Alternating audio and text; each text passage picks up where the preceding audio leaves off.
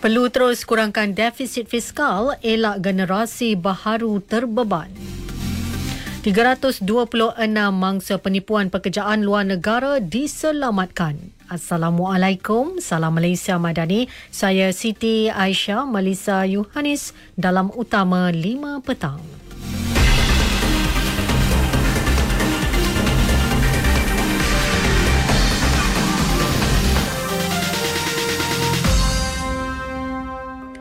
Usaha mengurangkan defisit fiskal negara perlu diteruskan agar ia tidak membebankan generasi akan datang. Perdana Menteri Datuk Seri Anwar Ibrahim berkata, inisiatif itu penting untuk negara mencapai sasaran defisit fiskal lebih rendah. Pada masa sama, dapat mengembalikan keyakinan pelabur. Inilah sebab usaha-usaha diambil untuk meningkatkan keyakinan. Pelaburan masuk dengan rekod tertinggi dalam sejarah kerana keyakinan pelabur domestik dan pelabur luar. Inflasi di tahap terendah. Kadar pengangguran kian rendah. Tidak wajar untuk hanya dikaitkan soal ringgit padahal inflasi rendah. Pada krisis 98, ringgit jatuh merudum dan inflasi terus melonjak. Pelaburan tak datang. Pengangguran meningkat syarikat-syarikat muflis itu mencecah ratusan ribu. Hal sedemikian tidak berlaku. Jadi kita harus lihat dalam konteks yang keseluruhannya. Datuk Seri Anwar berucap pada majlis sambutan Hari Hasil 2024 di Cyberjaya. Kongres Ekonomi Bumi Putra KEB 2024 bukan dilihat dari segi aspek etnik semata-mata.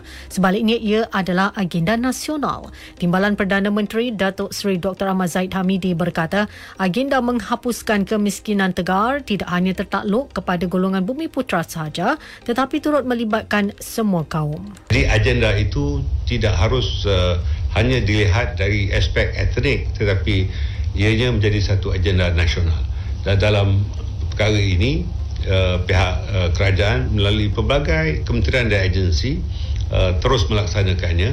Dan uh, apa yang uh, uh, sedang dilakukan oleh pihak kerajaan kita tidak akan memberi ikan tetapi kita memberi kail supaya kail itu dapat mencari ikan.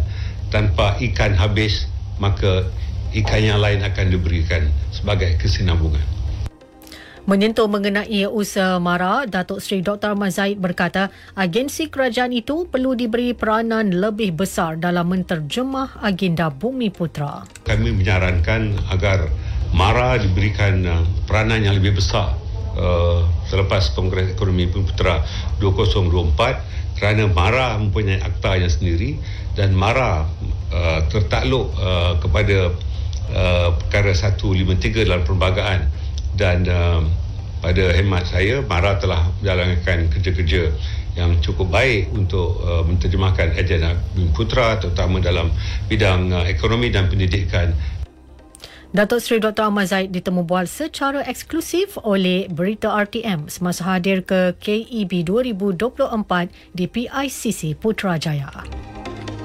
Sementara itu, Persatuan Kontraktor Melayu dan Bumi Putra disaran mengambil peluang dalam menerima manfaat agenda Bumi Putra menerusi KEB 2024. Timbalan Menteri Kejeraya, Datuk Seri Datuk Seri Ahmad Maslan yakin dapatan Kongres itu turut memberi kesan limpahan yang positif bagi golongan terbabit khususnya dalam pembahagian kontrak. Sebagai contoh, ada 180 bilion ringgit uh, dijangka uh, merupakan apa ni kontrak-kontrak pembangunan. Uh, 90 bilion ringgit daripada kerajaan uh, ada dalam peruntukan pembangunan uh, bajet 2024 ni 90 bilion ringgit selepas itu 90 bilion ringgit lagi pembinaan di peringkat swasta, sektor swasta. Bayangkan daripada 180 bilion ringgit itu kontraktor Bumi Putra boleh mengambil peluang dan uh, jika mereka kontraktor tulen uh, dan mereka ada keupayaan, saya kira uh, tentulah uh, usaha-usaha untuk menambah uh, pembahagian kontrak kepada mereka itu boleh dilaksanakan dengan baik. Datuk Sri Ahmad Maslan.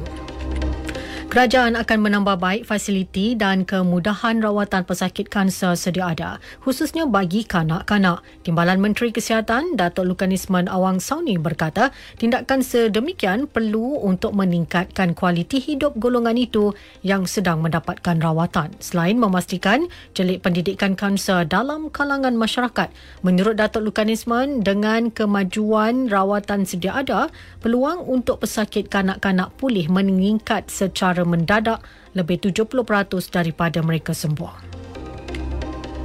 Malaysia boleh mempelajari usaha Norway untuk memperkukuh penggunaan rangkaian 5G dan teknologi dalam kalangan industri tempatan, terutamanya bagi perusahaan mikro, kecil dan sederhana PMKS.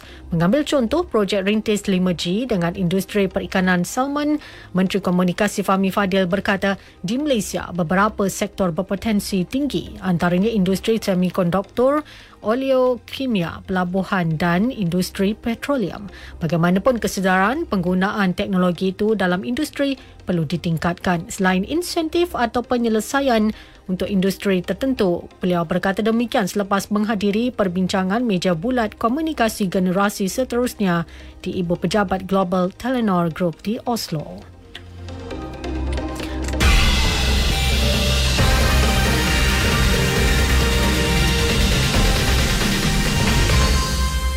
Berita seterusnya, usaha kerajaan mencapai sasaran Pelan Peralihan Tenaga Kebangsaan, Pelan Tindakan Kecekapan Tenaga Negara 2.0 2026-2035 dibangunkan. Timbalan Perdana Menteri merangkap Menteri Peralihan Tenaga dan Transformasi Air, Datuk Sri Fadila Yusof berkata, NEEAP 2.0 itu dibangun, dibangunkan hasil kerjasama Petra dan Suruhanjaya Tenaga. Beliau berucap di Kongres Ekonomi Bumi Putra 20 2024 di Putrajaya.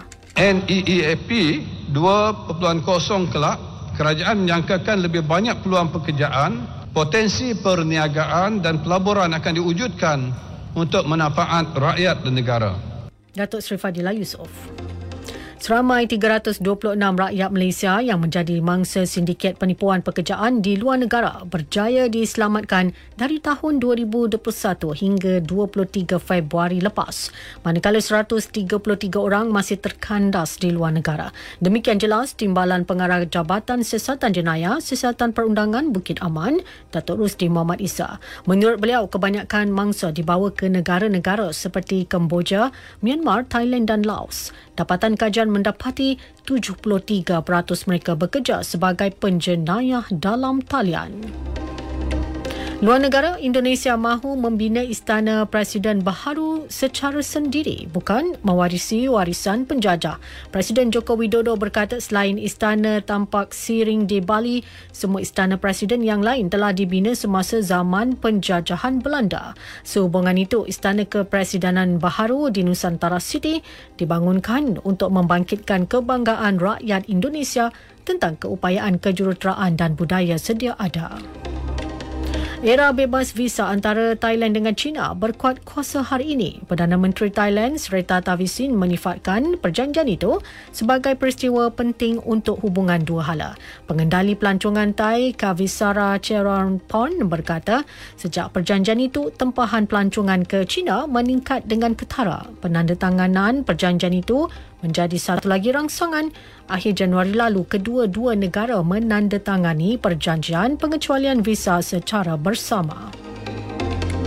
China hari ini mengutuk kerasa keras-kerasnya pembunuhan berpuluh-puluh rakyat Palestin semasa penghantaran bantuan di utara Gaza. Jurucakap Kementerian Luar Mao Ning berkata Beijing terkejut dengan insiden tidak berperi kemanusiaan Israel tersebut.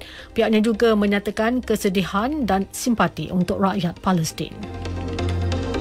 Sukan kejohanan badminton terbuka Switzerland menjadi medan membentuk kembali keserasian bergu laki negara Yap Roy King Wan Arifwan Junaidi.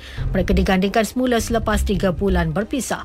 Bergu yang mula digandingkan pada Mac tahun lalu mencuri tumpuan setelah meraih beberapa kejuaraan termasuk juara kebangsaan sebelum langkah mereka terhenti apabila Roy King tercedera pada Disember lepas.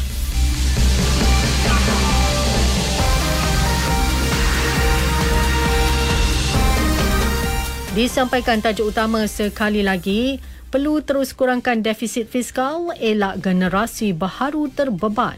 326 mangsa penipuan pekerjaan luar negara diselamatkan. Sekian berita yang disunting oleh Zamzuri Zawawi dari Pusat Berita RTM. Dari sungai hingga segara, Palestin pasti merdeka. Assalamualaikum.